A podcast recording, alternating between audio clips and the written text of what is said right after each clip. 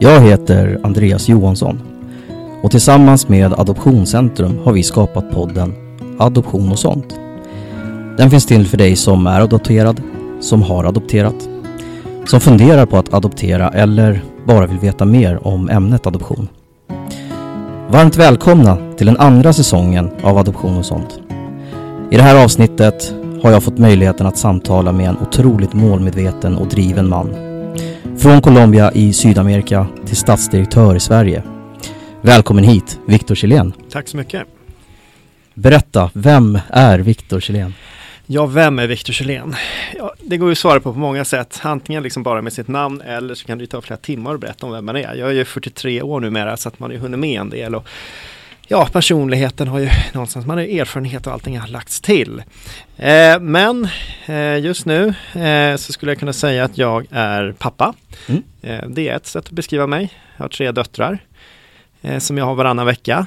Eh, som är mitt allt får man väl säga. Mm. Ett annat sätt att beskriva mig är just som du sa, målmedveten, tycker om samhällsfrågor, arbetar med samhällsfrågor, gillar förändringar och ser liksom hur man kan förbättra mm. samhället omkring oss. Det är ett annat svar. Ett tredje sak kunde väl säga att ja, jag tycker om att träna mycket så att på fritiden när jag inte är med mina barn eller när jag inte är på jobbet, ja då hänger jag gärna på gymmet mm. eh, och eh, har olika utmaningar för mig, bland annat någonting som kallas OCR-träning. Det handlar om hinderbanelöpning och sådana saker. Wow. Så att det är inte bara utmaningar på jobbet som jag har utan även liksom när jag är i gymmet. Eh, så att svaret, vem är Viktor Kjellén? Ja, det är mångfacetterat som för alla oss. Verkligen. Mm. Eh, och du kom, när, när, kom du till, eh, när kom du till Sverige? Mm. Jag föddes som sagt i Colombia, i Bogotá, mm. huvudstaden där. Eh, och sen så mina adoptivföräldrar, de, meningen var att de skulle ha varit med när jag föddes. skälet till det var att det var en annan flicka som adopterades före mig. Hon hette Maria. och hennes mamma Lena då eh, kände till då att jag väntades. Och som jag har förstått det så fick då Lena och Torbjörn, eh, de två adoptivföräldrarna till Maria och Martin, de fick frågan då om, om, om de ville även adoptera mig. Men det var lite väl tidigt då eftersom de redan hade en flickbebis hemma, Maria.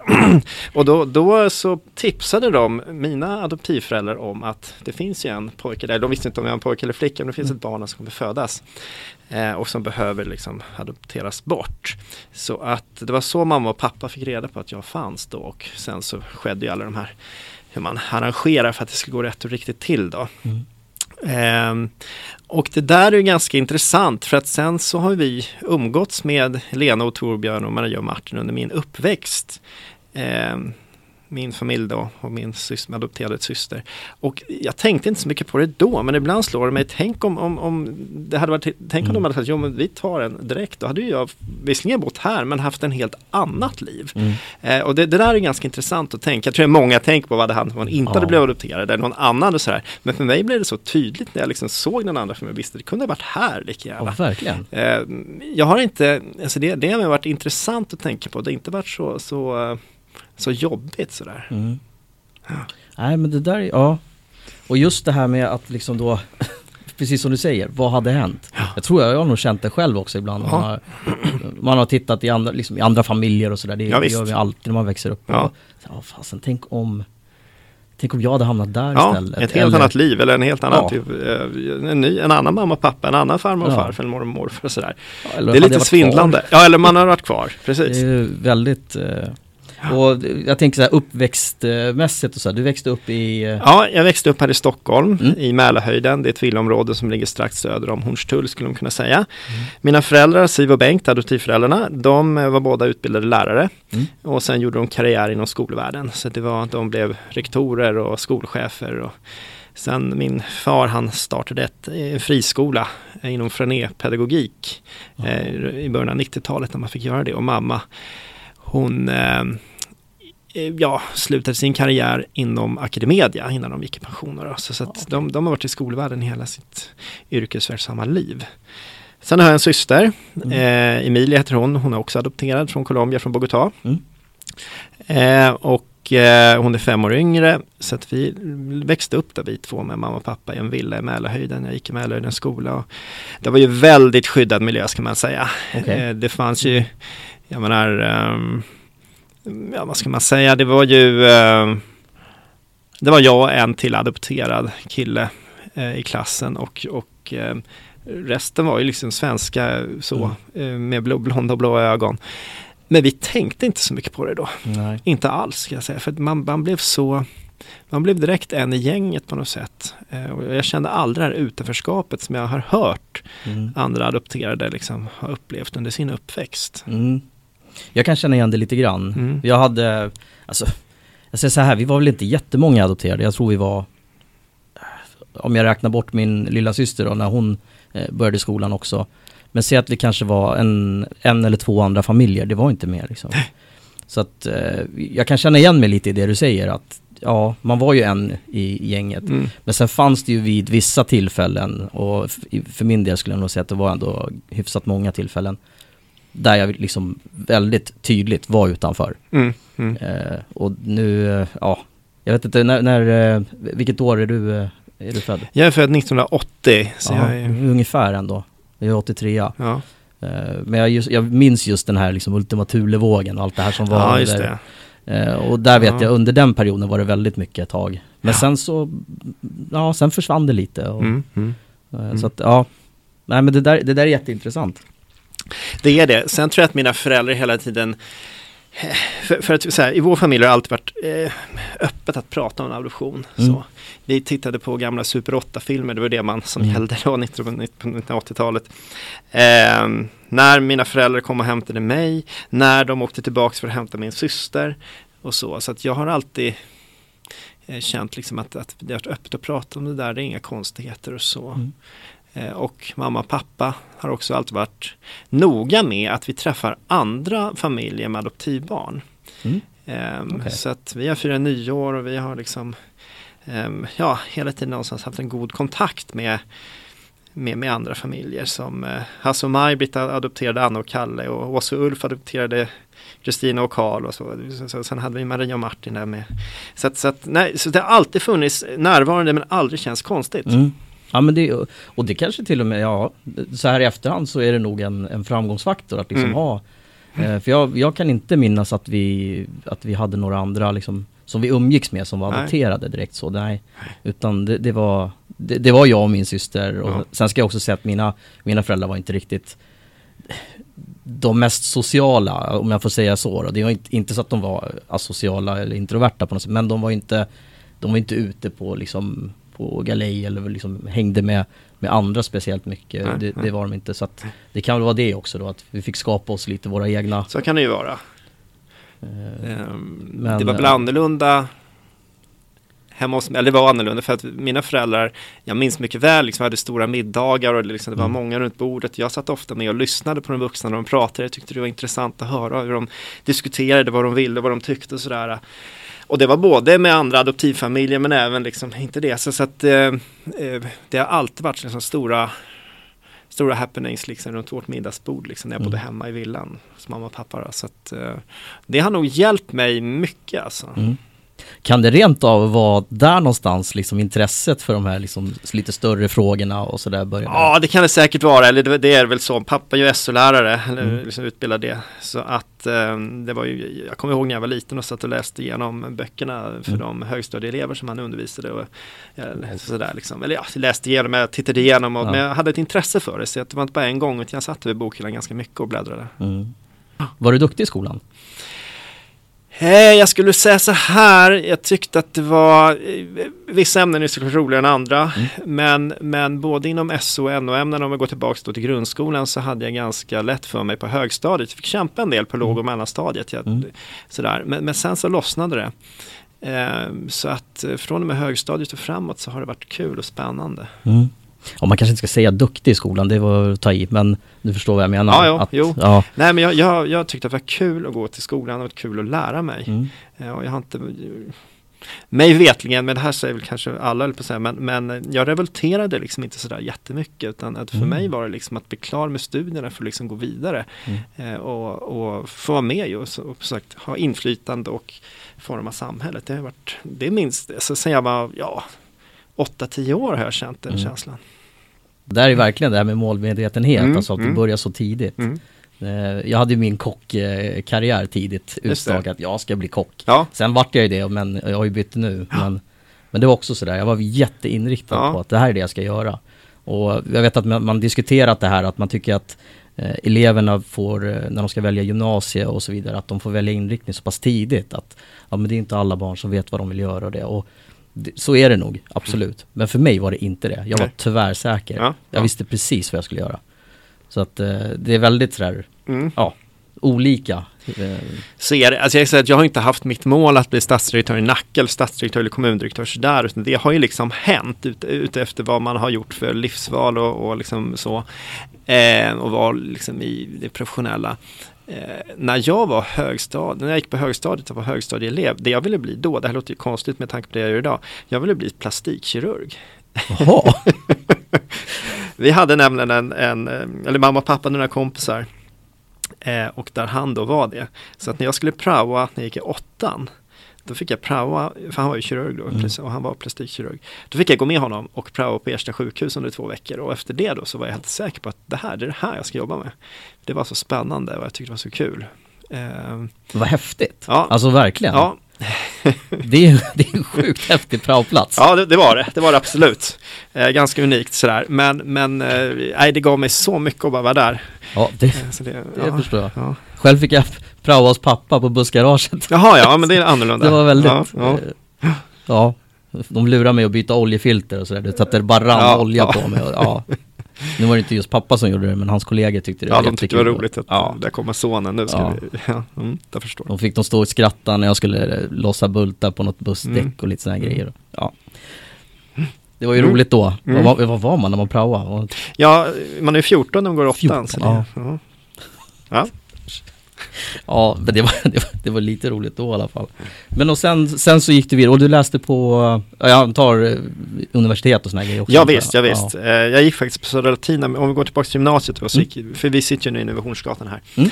Och eh, eh, jag gick på Södra här upp, på ett stenkast härifrån.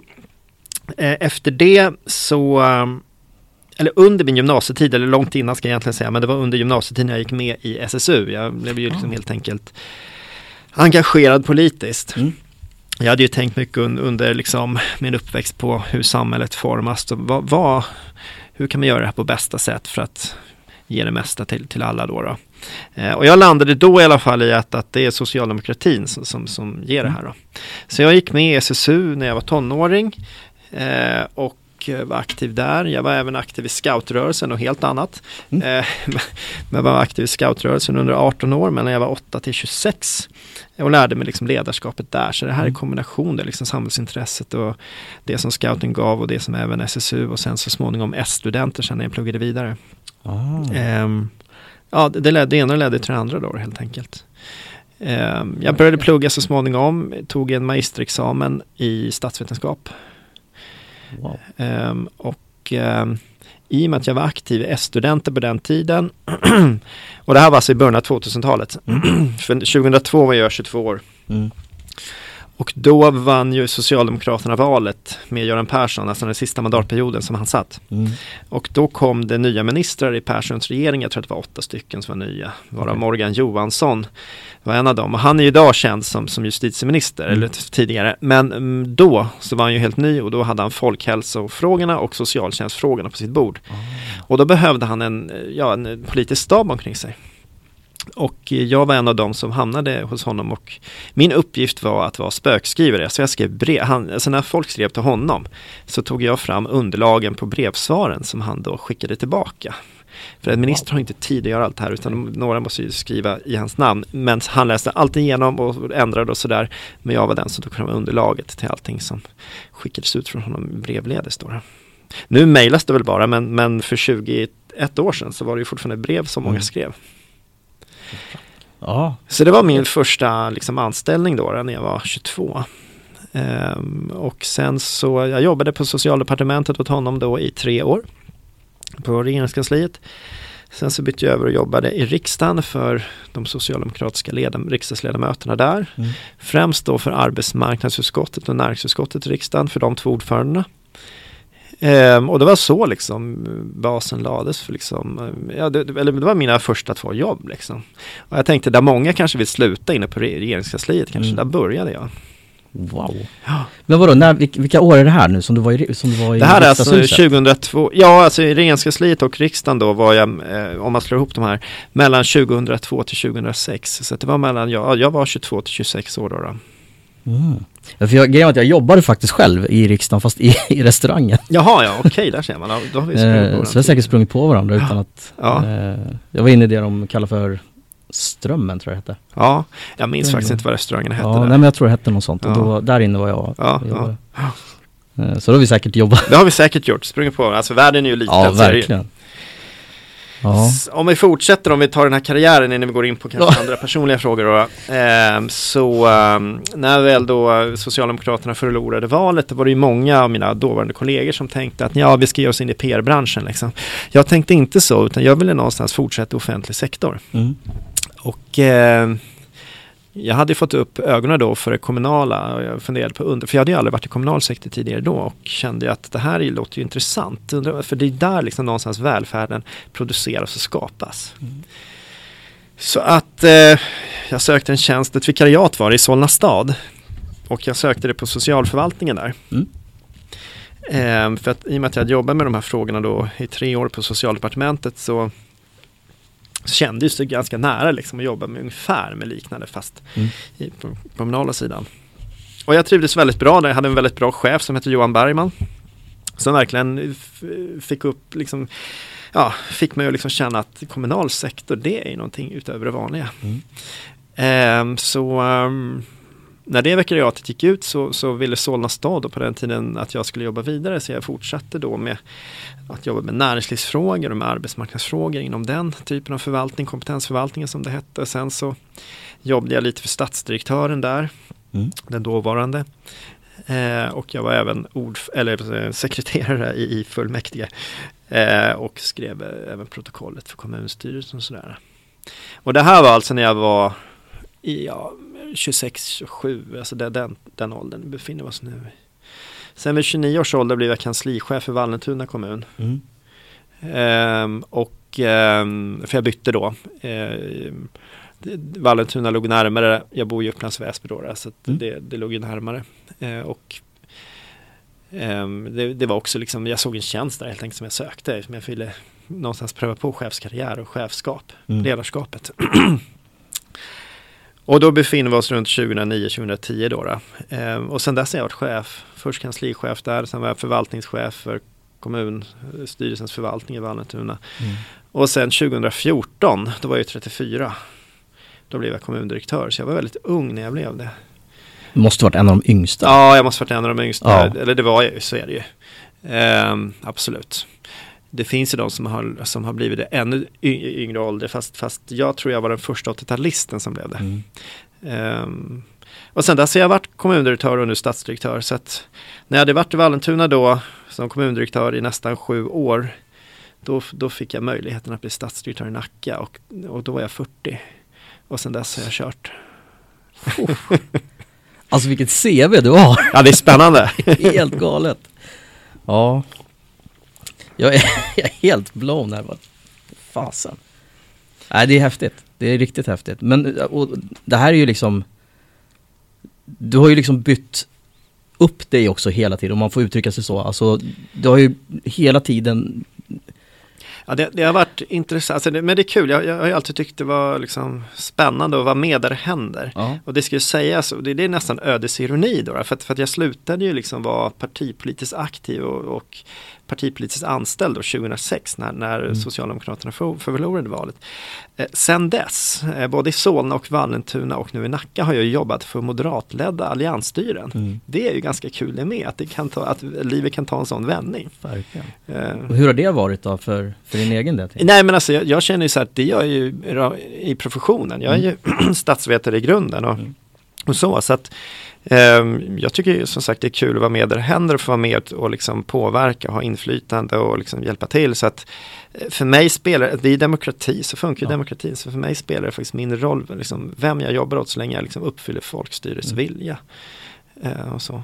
Sen Ja, privat har jag ju kvar mina värderingar, men, Mm. men det är ju något helt annat. Ja, gud ja. Men det, Och det är snyggt att, eh, att ändå ha den, den Mm. professionen tycker jag. Det, det, det är snyggt. Och, egentligen var det nog en ganska uppenbar fråga, men ja, jag var Mm. tvungen att ställa den. Ja, såklart. Ja, nej, det är riktigt bra. Eh, Men jag, jag tänker ju också så här, de, de adopterade som jag har pratat med, eh, och även andra också för den delen, eh, hävdar ju någonstans att vi som är adopterade, vi ofta, inte alltid, men väldigt ofta är väldigt högpresterande. Och så här, det, det är någonting som, som man får höra här emellanåt.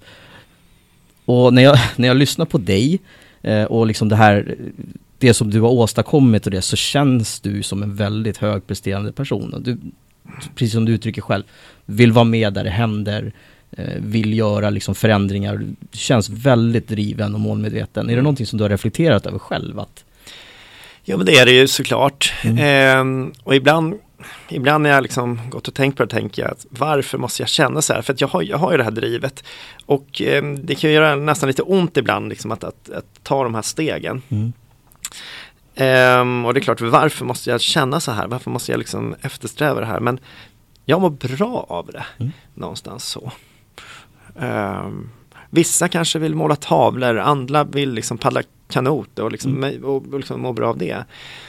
Ehm, men jag mår bra av liksom det jag gör på jobbet. Mm. Ehm, Det, det kan också vara farligt om man jobbar för mycket. Liksom. Det ska man inte heller göra. Man måste ha någon balans mellan fritid och arbetsliv såklart. Mm. Ehm, och det försöker jag upprätthålla, jag försöker träna mycket och sådär. Men ehm, det ger mig energi att göra det jag gör. Och det är det som gör att liksom, man orkar och vill vidare, liksom, tror jag. Ja. Sen, en an, alltså, sen utifrån det här du säger då, att många adopterade känner det här. Det tror jag beror också, på våra adoptivföräldrar. Mm. Det de har givit oss. Ehm, Ah, Okej, ja. ja nej. för jag tänker så här, på den tiden, om vi tänker 70-80-tal, då gick ju de igenom en ganska diger process för att bli adoptivföräldrar, så Mm. var det ju. Eh, Det var ju inte vem som helst som valdes ut heller till det. Ehm, Men de som gjorde det, jag tror de var väldigt stabila, väldigt liksom trygga i sig själva. Ehm, och det har i alla fall hos mig skapat liksom en trygghet att tänka på mamma och pappa. Och de är, ju- fortfarande idag kan jag ju prata med dem och liksom sådär. ehm, och känna liksom den här stabila grunden. Och Mm. det tror jag har hjälpt mig jättemycket eh, genom Mm. livet. Jag tror att du har helt rätt att, alltså, ja, jag delar den, eh, den uppfattningen för det, det, det är inte alls omöjligt att det är så. Jag har inte reflekterat över det själv på det sättet. Eh, Men det skulle det absolut kunna vara. Ja. Det, det låter, det låter rimligt. Eh, Och jag tänker också det här, för du var inne på lite det här med ledarskap och såna här grejer. Och, och det, det är också någonting, alltså jag menar blir man, blir man direktör eller chef eller vad det nu kan vara så jobbar man ju automatiskt med ledarskap. Och Mm. det är i alla fall någonting som jag själv har varit väldigt, eh, jag, tycker om att se människor växa. Det är Mm, någonting mm. som, ja, jag blir liksom glad Mm. när jag ser att någon annan har, Mm, Det blir jag också. eh, ja, Ja. och du kan känna igen det i det också? Ja, antar jag. ja. Ehm, och ett sätt för mig att visa det, eller någonstans, vad kan man säga, att det lyser igenom i professionen, det är ju att, ehm, för jag känner ju såklart att alltså, folk har ju någonstans på vägen givit mig chansen, så Mm. är det ju. Ehm, jag såg det som en, alltså, om man tänker tillbaka när man var bebis och adopterad, jag fick chansen att komma hit, jag fick en möjlighet liksom. Och om man tänker sådär, och det kanske låter helt märkligt nu, men, men alltså om man tänker så genom livet att ja, men, eh, jag fick chansen liksom att vara på socialdepartementet, jag fick chansen att komma in i kommunal sektor och Johan Bergman lyfte fram mig där. Mm. Alla de här någonstans har hjälpt en. Och det känner jag nu att jag vill kunna hitta de här liksom stjärnorna också, Mm. talangerna ute. Yngre eller äldre spelar inte så stor roll. Eh, och ge dem chansen för någonstans kunna hjälpa till att bygga det här samhällsbygget. Eh, så jag försöker hitta de här liksom, ja, talangerna och Ja. få dem såklart att börja jobba i Nacka nu då. Givetvis. ja. eh, men, men, men, men det där har jag faktiskt reflekterat att jag tror att det drivs av liksom det här som Ja, av, av det man har genomgått då, liksom det Mm. livet man har levt då, utifrån adoptionsperspektivet. Ja, jag tycker det där är så, alltså det är så intressant just att, och, och för, för all del förresten, du får jättegärna hitta dem, för jag, i och med att jag bor i Nacka så är jag det glad om du hittar jaha. Världen är som sagt liten. Men, nej, men, och just det här att, att när, man, när man då ser, för det är ju det här att hitta de här guldkornen, och ibland så kan jag till och med känna att jag kan se någon individ som jag känner så här, ja det där vet fåglarna om det går. Mm. Men då ska jag, då ska jag lyckas. Mm. Alltså då ska jag se till att det Mm. går. Och så kan jag nästan se det som en, eh, Mm. ja, jag hittar inte ordet nu. Nej men det blir en tävling Ja, alltså. man, man vill visa att, att, det, att det fungerar. Man kan nå Ja. det här målet eller den här personen kan komma på rätt eh, sida igen eller sådär. Precis, Mm. och det är lite, jag vet inte om det har med liksom omvårdnadsgenen i kroppen eller något. Jag har ingen aning om det har med, med det att göra. Men just det här med att ledarskap för mig, det är ju väldigt, vi ska inte grotta ner oss för mycket i, för det är ett jättestort ämne. Men för mig handlar det ju väldigt mycket om att bara liksom det, det handlar inte om att jag ska styra folk utan det handlar ju om att jag ska leda folk, det är en annan sak Mm. i, i min värld. Mm. Och liksom påverka dem på, på något bra sätt så att de själva kan, Mm. eh, kan ta sig vidare. Ja, och visst. det är när jag ser att de lyckas, det är då jag får den här, den här bekräftelsen att, Då, ja, bra. då, då känns det bra i Mm. magtrakten. Ja. Ja. ja visst gör det. Eh, Så att, nej, men det är det är riktigt spännande. Alltså du har ju verkligen, eh, du har ju verkligen tagit det, tagit dig framåt, det måste jag ju säga. Jag är sjukt imponerad.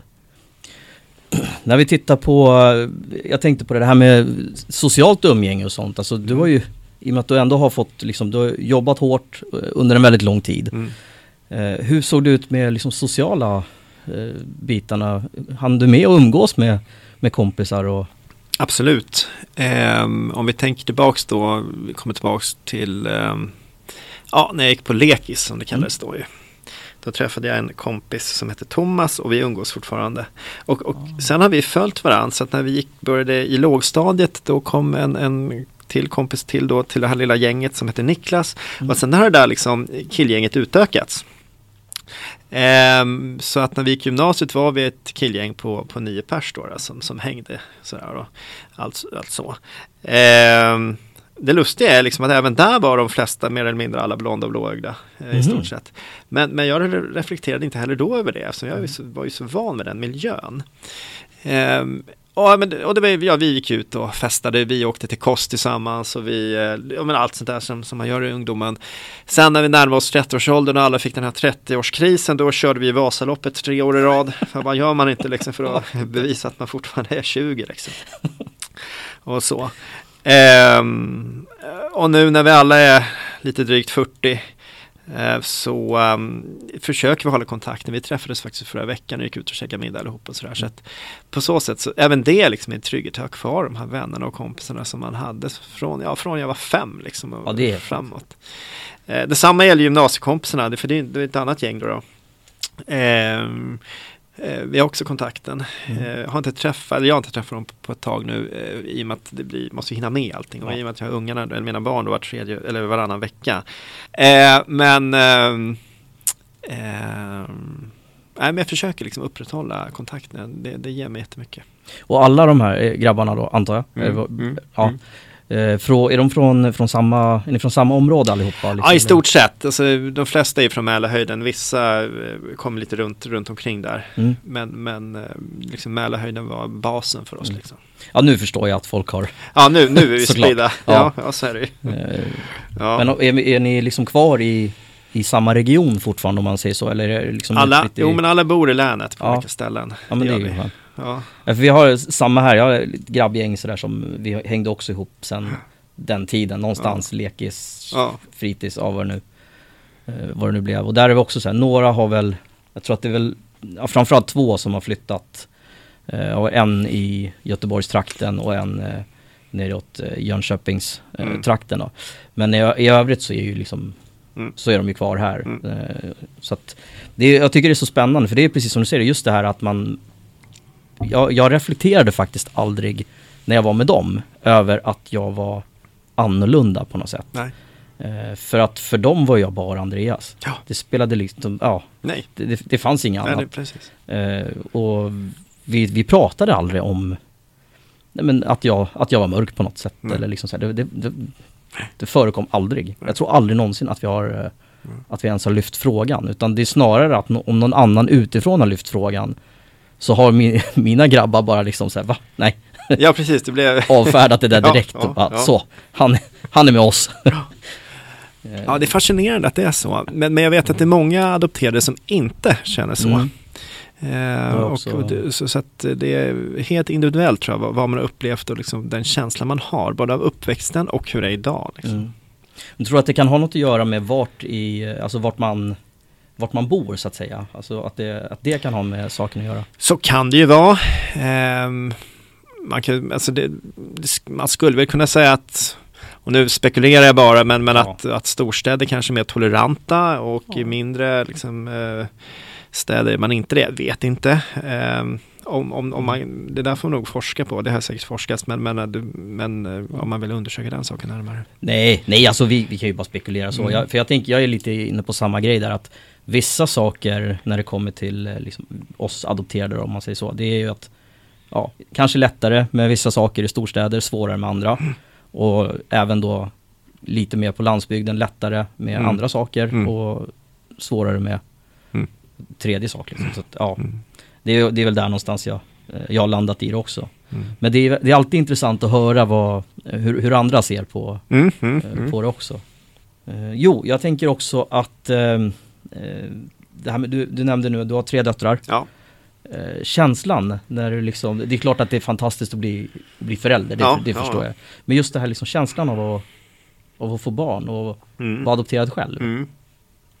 Mm. Den, den är ju, den är ju liksom, säga, annorlunda såklart. Mm. För att eh, när man, när man eh, ser bebisen och liksom, man, man ser ju liksom dragen. Mm.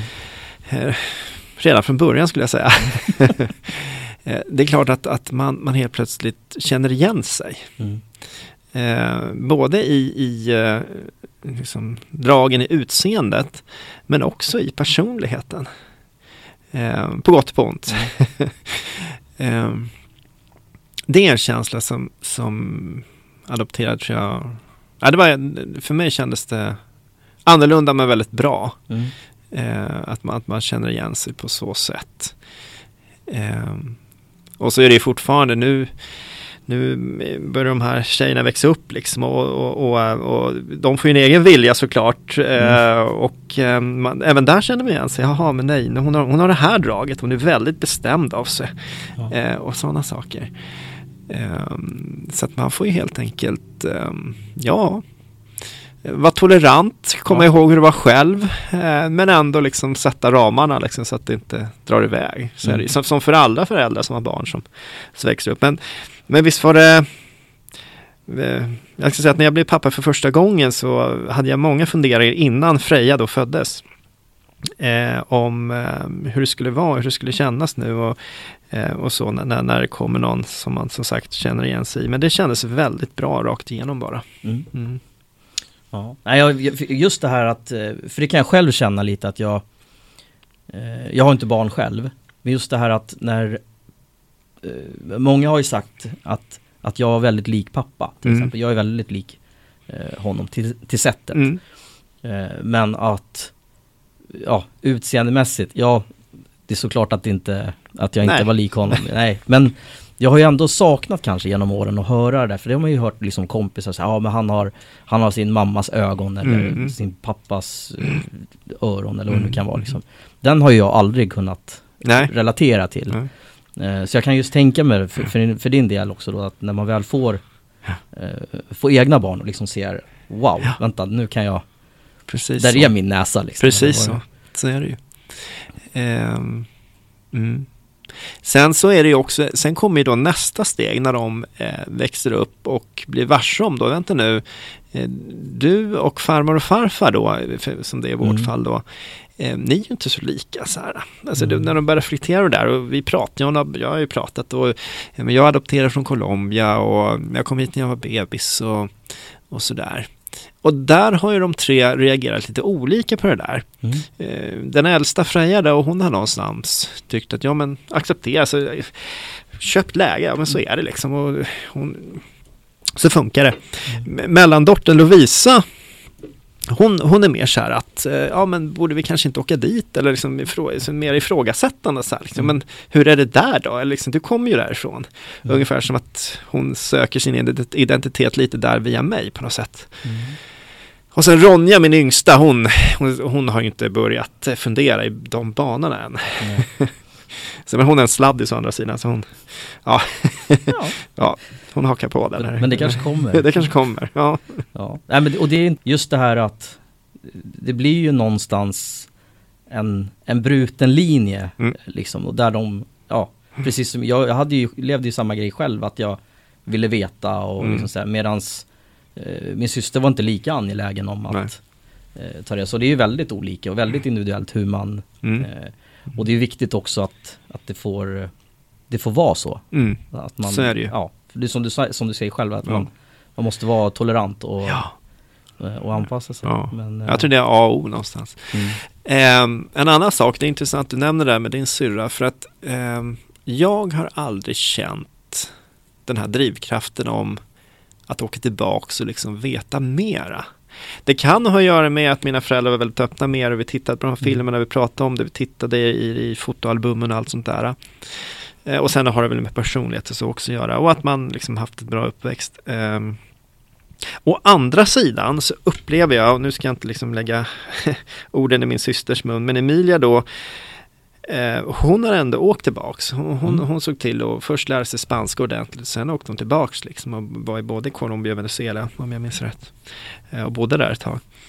Ehm, så att jag, och vi har inte pratat om det här jättemycket jag och hon, men, men som jag upplever det så var hon mer intresserad av den kulturen och språket och alltså Sydamerika som sådant än vad jag någonsin har känt. Mm. Så, att, så att det har ju inte bara med uppväxtfaktorer och miljö att göra utan det är något annat som finns där som driver den också i, de, i den typen av frågor.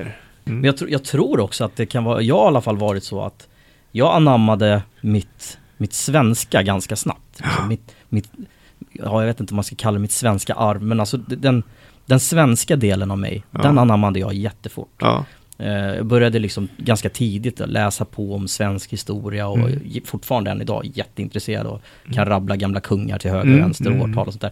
Men det är ju, jag vet inte var det kommer ifrån, men jag kände någonstans att det här, det här tycker jag om, det här är roligt, Mm. det här vill jag lära mig. Och jag menar, när jag bodde, jag bodde några år i, i Norge och jobbade också.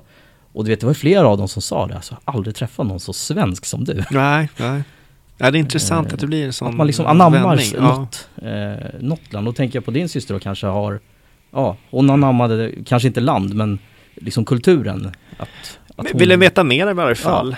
Och så, nu bor hon ju här liksom, och i Stockholm och gifta barn och sådär. Men, men, men hon, eh, när hon var i slutet av tonåring, början av 20 så, så uppfattade jag i alla fall att hon liksom ville veta mer Mm. eh, om, om det här än, än vad jag kände i samma ålder. För jag, ja, nej, jag, och jag vet, det var, så här, det, var samma sak man skulle mönstra. Jag, jag vet inte om du gjorde värnplikt, men eh, jag gjorde det. Och när jag skulle mönstra var det också samma sak. Jag var ju livrädd för att de skulle säga att du får inte. Jaha, Alltså jag var jätterädd. Jag, varför, varför det? För nej, jag, det var så viktigt för mig att göra ja, det. ja, okej, okej. Det var så viktigt. Och jag och pappa pratade jättemycket om det här. För att Mm. Men han gjorde ju, han gjorde på, på LV eh, regemente. Så vi pratade mycket om det här med liksom inför Mm. lumpen. Mm. Så, ja, så berättade han lite lumpa-stories och liksom sådär. Det är så, ja det är klart du ska göra, det här är Mm. viktigt och Mm. det måste man liksom. Så jag hade ju liksom den pressen någonstans. Att Ja. Jag måste klara de här testerna, Ja. jag måste. Eh, Så jag är ju jätteglad att jag fick, att jag fick göra det liksom. Ja, Eh, såklart. För sen vet jag ju, det var ju bara några år efter som man började liksom, man klippte det där helt. Ja, precis. För att jag mönstrade, men jag gjorde inte lumpen. För, Mm. för att det här var ju precis när liksom allt det mesta lades ner. Mm. Ehm, och ehm, man måste verkligen vilja det. Alltså, det- för, för att jag fick ju frågan, ja men alltså, jag, jag har inget emot det där, men, men jag vill, alltså så här, eh, det var inte så att jag drev på att jag ville bli fjälljägare eller kustjägare eller något Nej. sånt där liksom. Ehm, så att jag, jag gjorde inte lumpen, eh, alltså, det gjorde jag inte. Mm. Ehm, och det var, jag tror inte någon, jag minns, ja några kanske gjorde det, eh, men, ja, men, men, långt ifrån alla. Det här var ju alltså i slutet av 90-talet när Mm. nedskärningarna var som mest ute Ja. i liksom, reglementen och så. Mm. Nej, för jag vet att de började, de, ja, de hade ju redan börjat skära i det ganska rejält när Ja. jag gjorde, där fasen ryckte jag in, 02 Ja. ryckte jag in. Ja. Eh, och det var ju också så här, de frågar ju, så här, ja men vart vill du hamna? Liksom. Mm, mm. Och då innebar det, för mig så innebar det att okej men då var jag godkänd på testerna, då har, Mm. jag, gjort, eh, då har jag gjort bra på, på Mm. dem, annars hade de inte frågat. Nej.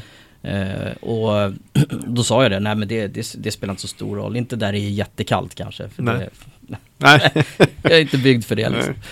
Eh, och var på han eh, inskrivningsförrättaren som det hette, han satt där och, och skrattade lite grann och sa nej, men vi sätter dig i Stockholm då, för du vill inte till Boden antar jag? Nej, helst Nej. inte, sa jag. Alltså där hade jag väl någon idé. Alltså, att hade jag gjort lumpen nu, eller tänkte jag också då, det hade, det- jag hade försökt ge mig på de här lite svårare delarna, alltså fjäll eller, eller kustjägare. Skälet till det var att en annan adopterad då, som är något äldre än mig, han är väl tio år äldre ungefär, eh, Hannes heter han, eh, bor också i Nacka för övrigt numera. Eh, ha, i, när han gjorde lumpen, jag kommer ihåg hur mamma berättade, jag var ju i tioårsåldern då ju. Eh, då var han fjälljägare och han, han liksom gjorde det där riktigt bra. Så jag tänkte att ja men, och det var det, den bilden jag hade då. Mm. Men sen så kom andra saker liksom i, i vägen, höll på att säga. Liksom, och sen jag fick ju andra intressen och liksom, än att göra det. då. Nu kan jag säga att hade jag fått välja om, backa tiden, hade jag gärna gjort lumpen. Av det skälet av det som händer i vår omvärld Mm. eh, med Ukraina och med Israel och det här. För att eh, någonstans eh, få lite bättre kännedom om liksom, hur militären fungerar. Även fast det var liksom 20 år sedan nu för mig jag hade gjort det så, så hade man ändå liksom varit där på, på ett sätt som jag inte har varit idag. Den erfarenheten saknar jag nu. Mm. Eh, Men på den tiden så trodde man ju att nu liksom, eh, jag menar, järnridån hade ju fallit och Ryssland var i liksom upplösningstillstånd och det fanns ju inga hot längre, menade man ju då. Så. Så, så att eh, det var därför vi monterade ner försvaret. Mm. Ja, vi gjorde ju om hela, hela strategin var ju att eh, dra tillbaks det eh, liksom i, i, i landet så att säga Mm. och rikta in oss på internationella insatser. Mm. Det var ju det man eh, Mm. eh, det var ju det man gjorde då. Jag gick ju med i, eh, i hemvärnet sen nu då, så att jag är ju fortfarande med där. Mm. Ja, ja. Eh, mm. Och jag förstår ju precis, för det är exakt det du menar nu, det som händer i omvärlden. Ja. För mig är det liksom, jag är så glad att Ja. jag hade möjlighet att Mm. göra, göra värnplikten. Du har en annan att- grund att stå på än Ja. många andra då. Mm. Eh, Och det gjorde ju också då att den grunden gjorde att jag kunde komma in i förbandet som jag är idag. Eh, Jag kunde kliva upp och liksom ta den ledarrollen och det som jag har med den befattningen som jag har Mm. idag. Då. Mm. Eh, Och det hade ju aldrig gått om jag inte hade gjort det värnplikt. Eller aldrig ska jag inte säga men Det har varit svårare. väldigt mycket svårare. Eh, så- Och det är också en sån här grej som har varit att eh, liksom drivit mig att jag vill, jag vill vara där det händer. Eh, Kanske inte lika, lika mycket som du har varit nu. Eh, Men jag vill vara där det händer och jag vill göra, jag vill göra skillnad, jag vill hjälpa folk liksom. Mm. Mm. Det, det var som i, det var faktiskt igår så var det, så var det en man som, en äldre man som hade ramlat, han hade halkat liksom. Slag i bakhuvudet. Eh, Det var folk på plats, så när jag kom fram och liksom ställde mig och så tittade jag lite grann så sa jag, behöver ni liksom hjälp med någonting? Eh, Ja, nej, vi, har, vi har under kontroll. Så här. Ja, men jättebra. Har ni ringt ambulans? Eh, nej, jag, jag har ringt polisen, säger den här, Mm. den här killen som, som håller på då. Och så polisen? Så här. Ja, jag har ringt polisen. 114, 114, men det är kö. Ja. Ja, eh, då gör vi så här, sa jag. ja, precis. Och sen så Någon klev jag bara in då. liksom. Och, Ja. ja, så. Eh, du ringer 112 och så talar du om eh, vad som har hänt. Vi befinner oss på den här platsen. Mm. Eh, adressen står där liksom. Eh, det här är det som har hänt. Eh, prata med dem. Mm. Eh, och så påbörjar jag liksom Mm. eh, försöka, ja. Och där kände jag också någonstans här, ja, inte, det handlar inte om att jag ville gå in och köra över den här människan nu. Det var inte det. Utan det handlade snarare om att han måste ju få det bästa tänkbara visst, nu som visst. finns liksom. Och det här är de möjligheterna jag har. Jag hade ju som tur var då ett första förband i innerfickan. Jag har ju alltid Jaha, det. ja, ja, Det är en sån skada jag har. Ja, Men det är ju sådana saker, alltså det händer ju. Ja, men det händer ju. och Rätt vad det är så behövs det liksom. ja visst så är det ju. Eh, och någon måste ta ledarskapet där. Och Ja. i och med att du hade övning från värnplikten så kändes det väl ganska naturligt att du Ja. tog det. Och det, det var ju också så här, räddningstjänsten eller eh, ambulanspersonalen sen när de, eh, när de kom till slut och liksom, så kom de och pratade med mig och då hade jag ju min lilla rapport som jag hade skrivit. Ja, Som man ska göra. Och då var jag ju liksom, ja, ja såklart. Ja. wow. Det Liksom. var de väldigt nöjda över såklart. Ja. Så här, ja, det här har jag gjort. Eh, tiden var det här när det hände. Ja. Eh, och så vidare liksom. Varsågod. Oh, ja, det här gjorde vårt jobb väldigt mycket enklare. Mm. Tack snälla. Mm. Och det, det kändes ju bra. Eh, liksom för mig också. Ja, bra, jag kunde hjälpa honom plus att Ja fasen, det här som jag har lärt mig och hållit på Mm. att traggla alla de här åren. Ja, det blev ju bra. Ja visst känns det så. Alltså, den här, ja. precis, man blir tillfredsställd på något sätt. Ja. Liksom, när man ser att det går bra. Liksom. Det väldigt märkligt. Och samtidigt så var det liksom de, de, folk, eller de människorna som var runt omkring oss. Det var ju, han hade ju det var två äldre, äldre damer också som stod liksom intill. Och oklart om de kände honom eller om de råkade vara eh, på samma plats. Men de var ju också så här, men gud vilken tur att du var här. Och det, är ju liksom, det blir ju en liten egoboost samtidigt mm. som ja, jag gjorde det inte för min skull, men det blir ju en, eh, ja. en, en liten sån mm. egoost. Så att jag, jag, det är så, man blir glad av att, eh, att hjälpa andra ja. helt enkelt, eller jag blir. Och det är den typen av, jag tror jag, inte personliga, ja, men jag, dels liksom tillvägagångssätt, personligheter, alltså det, när folk får göra någonting som man blir glad av, nöjd av, tillfredsställd av eh, och, och som sagt man har liksom tränat på det innan. Mm. Eh, nu hade du gjort värnplikten, du liksom kände igen situationen från olika övningar säkert, mm. sådana saker. Då gör man det väldigt bra ju liksom. Mm. Det är sådana liksom, personer man också vill ha omkring sig, liksom, både i arbetslivet och så, för att ja. få, få saker och ting gjorda. Mm. Eh, det är så saker man också når i mål med grejer. Eh, så att, eh, ja. Ja men verkligen. Och jag kan känna igen det eh, liksom från olika typer av arbeten som jag haft åren. Jag har bytt bransch flera gånger. Eh, inte så att jag liksom har vantrivts i någon utav dem utan det har bara blivit så att ja. så här, nej, men nu, är jag, nu är jag klar här, nu vill jag prova det här och, ja, och så har jag gått vidare. Men jag har verkligen alltid haft nytta av de här, av de här sakerna. När man pratar eh, på liksom nuvarande arbetsplats, man pratar krishantering och lite sådana grejer, så har jag liksom inputs. Jag kan komma med saker, så här, men det här behöver vi tänka på. Mm. Och så är det någon som säger, ah, fasen det där är bra. Liksom. Ja, mm. det, det, är klart vi ska göra så. Mm. Eh, har du, och, ja, ja. Jag, jag måste jag fråga dig en fråga där. För att, har du känt nu, för nu när åren går liksom, eh, att man, och det här liksom följer med såklart med, med oavsett om man adopterar eller inte. Eh, men att man liksom blir väldigt mycket tryggare i sig själv, även fast man har övat och kunde det här liksom när du var 18-20 mm. år. Liksom. Så hände kanske det här nu när du var runt 40 då. Mm. Då är man mycket tryggare i sig själv. Har du känt det där alltså riktigt känt det nu när åren liksom trillar iväg att, att man inte liksom blir lika nervös längre. Mm. Man, man har liksom ingen uh, när man gör det man liksom är van att göra. Ja. Det kanske sker såklart i andra situationer också. Men, men det där är någonting jag funderar på just gällande chefskapet. Så I början var jag lite nervös men det känner jag inte längre alls. Så du måste, sannolikt utstrålade du samma typ av liksom, känsla ja. i den här situationen. Ja, ja jag, jag tror det. För att det, det, någonstans så är det ju att, men det är lite som du säger, man, man utstrålar någonting. Ja. Alltså det, man kliver in med ett, med ett eh, självförtroende, ja det är det ju. Någon form av pondus, men man, ja. man kliver in och vet att det här kan jag. Ja. Jag löser det här nu. Eh, och inte liksom för att eh, trycka undan folk utan för att snarare vägleda liksom. Nu ja, gör vi det här. Ja, ja. Eh, jag vill att du hämtar den. Du måste landa rätt nu liksom med tanke på att det var en olycka som hade skett. Liksom. Precis. och ja, för, för, att svara på din fråga. Ja, jag skulle verkligen säga att det har blivit, jag har blivit mycket tryggare med åren.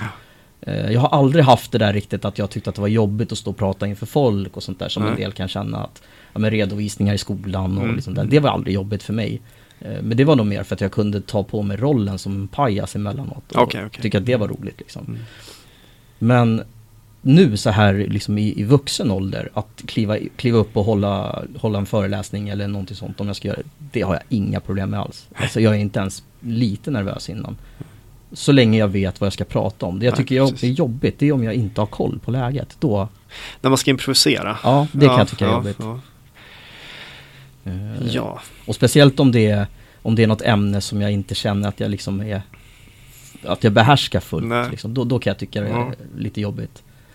Där tror jag att jag har gått en eh, annan väg. Jag tyckte det var eh, jag tyckte det var jobbigt att ställa mig inför klassen. När, alltså återigen när jag var på låg och mellanstadiet. Mm. Sen hände det som sagt någonting på, på högstadiet och det släppte mer och mer. Och nu så pratar jag ju nästan dagligen inför stora liksom, församlingar. Mm. så, så men, men det där har ju liksom, så, så, så, att det har ju verkligen tränats upp. Men, men jag var inte den som, som frivilligt liksom ställde mig inför klassen när jag gick i femman. Alltså det, det hände liksom inte. Utan det var när man skulle presentera ett skolarbete så här, men, och helst liksom lite sådär ute i hörnet. Men, men som sagt, eh, man utvecklas och man förändras ju. Ja, gud ja. Men Nej, du har haft det från start så att. Ja, Mm. eh, och jag, jag tror att det, det, jag har nog haft tur. Ja. Eh, bara för, för jag menar jag hade ju liksom, jag hade ju klasskamrater och sådär som tyckte det var jättejobbigt och jag vet att vi till och med ibland delade upp oss i mindre grupper för att det inte skulle vara Mm. eh, och jag tror, har för mig att till och med var så att vissa utav de här, de fick hålla sitt föredrag för typ en eller två pers. Jaha, ja då, men För då var mår man ju, väldigt liksom så. då mår man ju dåligt av att stå där. Ja, Mm. men jag har aldrig haft några liksom, jag var snarare tvärtom, att nej, men ta in resten, av- ta in en klass till. Det, Ja, det ja, ja. inget, liksom. Nej. Så att eh, där kan jag väl känna att det är ganska Men sen är det liksom, jag har ju mitt, eh, jag, jag utbildar hemvärnsungdomar eh, Mm. utöver mitt, mitt vanliga Mm. mm. åtagande i hemvärnet då. Och där är det också så, jag står ju och håller lektioner för dem i stort sett varje vecka. Det är väl någon, någon gång som jag inte är där. Liksom. Ja. Men i stort sett varje vecka. Ja, ja. Och det är också så här, det är ämnen jag, ja, jag har gjort det här så många gånger så att jag behöver inte, jag behöver inte liksom skriva övningsplanen lika, Nej, nej, nej, jag förstår. lika detaljerat längre om jag säger så, utan jag kan skjuta lite det går som ett rinnande vatten Ja. mer eller mindre va? Ja. Eh, och där är det samma sak, jag älskar ju att se när de kommer in, för de kommer till oss när de är 15. Ja. Eh, så jag älskar att se när de kommer in och fastän de kan knappt knyta skorna liksom. Och än mindre passa tider och allt vad det är för Mm, någonting. Och så är de kvar till de är någonstans 18-20. Mm. Och då kommer de ut som liksom killar och tjejer som är Mm. ja, stolta, rakryggade och liksom leder andra och det, det är helt, Hjälper samhället Ja. i kris, det är det de gör ju. verkligen. Det, Eh, verkligen, och det är faktiskt, det var, det var, vi hade en sån eh, situation för några år sedan vet jag. Det var två utav mina, mina ungdomar, två tjejer som satt på pendeltåget på väg in till, eh, det var nog, eh, de var mot, de åkte mot Märsta i alla fall. ja. För att eh, det var en, en äldre man som var på väg till Arlanda. Mm. Mm. Eh, och han fick hjärtstopp. Och det är alltså ändå, det här, vad kan det här ha varit på morgonkvisten någonstans? Mm. Eh, Så det satt ju folk liksom på tåget. Mm. Det var kanske inte rusning, men det satt folk på tåget. Eh, Och de två tjejerna var de enda som agerade. Mm. Så satt det liksom Mm. jättemycket vuxna runt och bara, ja, så här, typ, klappade lite händer och sånt Mm, efteråt. mm. Och, så här. och då var, vart det också sådär, fasen det, det här, två 16-åringar som bara Som tar tag i det tar tag liksom, i det. andra Tyvärr så gick den här mannen bort. Okej. Men de gjorde i alla fall någonting. Ja, precis. Eh, och det var samma där, de fick ju liksom jättemycket beröm ifrån från eh, ambulanspersonal. Ja. Ja. Så att där är också så här, där kan jag nästan bli lite sådär Jag vet inte, det är väl det närmsta pappakänslan jag Ja, kan ja, komma. ja, ja. känner den här stoltheten att, ja, Såklart. Ja, Ja. men det, ja. Ehm, jag tror att ehm, alla människor mår ju bra såklart av att bli bekräftade och på så Mm. sätt uppmärksammade. Och eh, det är väl så också som jag tror man eh, ja, men får människor att blomma ut. Ja. Både privat och på jobbet. Liksom. Höja Sen, sen tror jag ju på den här idén att om vi, alltså, så, när vi hjälps åt och vi får varandra att växa Ja. så blir vi som samhälle så blir vi ju starkare. Ja, är Eh, det. det låter jätteklyschigt men, men jag tror verkligen på, Ja. På det. Och det brukar, exakt så. Jag vet inte om eh, du har följt mig på LinkedIn lite grann. Men Jo. jag brukar, jag brukar skriva så här efter mina inlägg. Tillsammans blir vi bättre. Mm. Och det är liksom fångar Det- det du beskriver här. Det är verkligen så. så jag, jag, jag skriver under på det alla dagar i veckan. Det är, eh, och det är så otroligt viktigt och speciellt i tider som, som det är nu. Ja. Där det liksom Precis florerar så. så. mycket desinformation Ja. och ja, allt, gud, allt möjligt eh, sånt där. Så är det otroligt viktigt att, eh, att vi hjälps åt. Ja, och någonstans håller värderingarna. Mm. tror jag är jätteviktigt Det, just det nu. tror jag också. Så att, eh, ja. Nej, jag, eh, riktigt, det här var jätteintressant. Alltså, Mm, det, det här var det. samtalet var riktigt, riktigt intressant. Eh, det kommer att det kommer ta ett tag för mig att, att smälta allt det jag Ja, har fått höra idag. för mig med ska jag säga. Nej, men riktigt kul och jättetack verkligen för att du, för att du hade tid och, och ta dig hit med ditt, Ja. fri, Ja, men självklart, alltså. men det är givet. Eh, Det uppskattas jättemycket. Ja.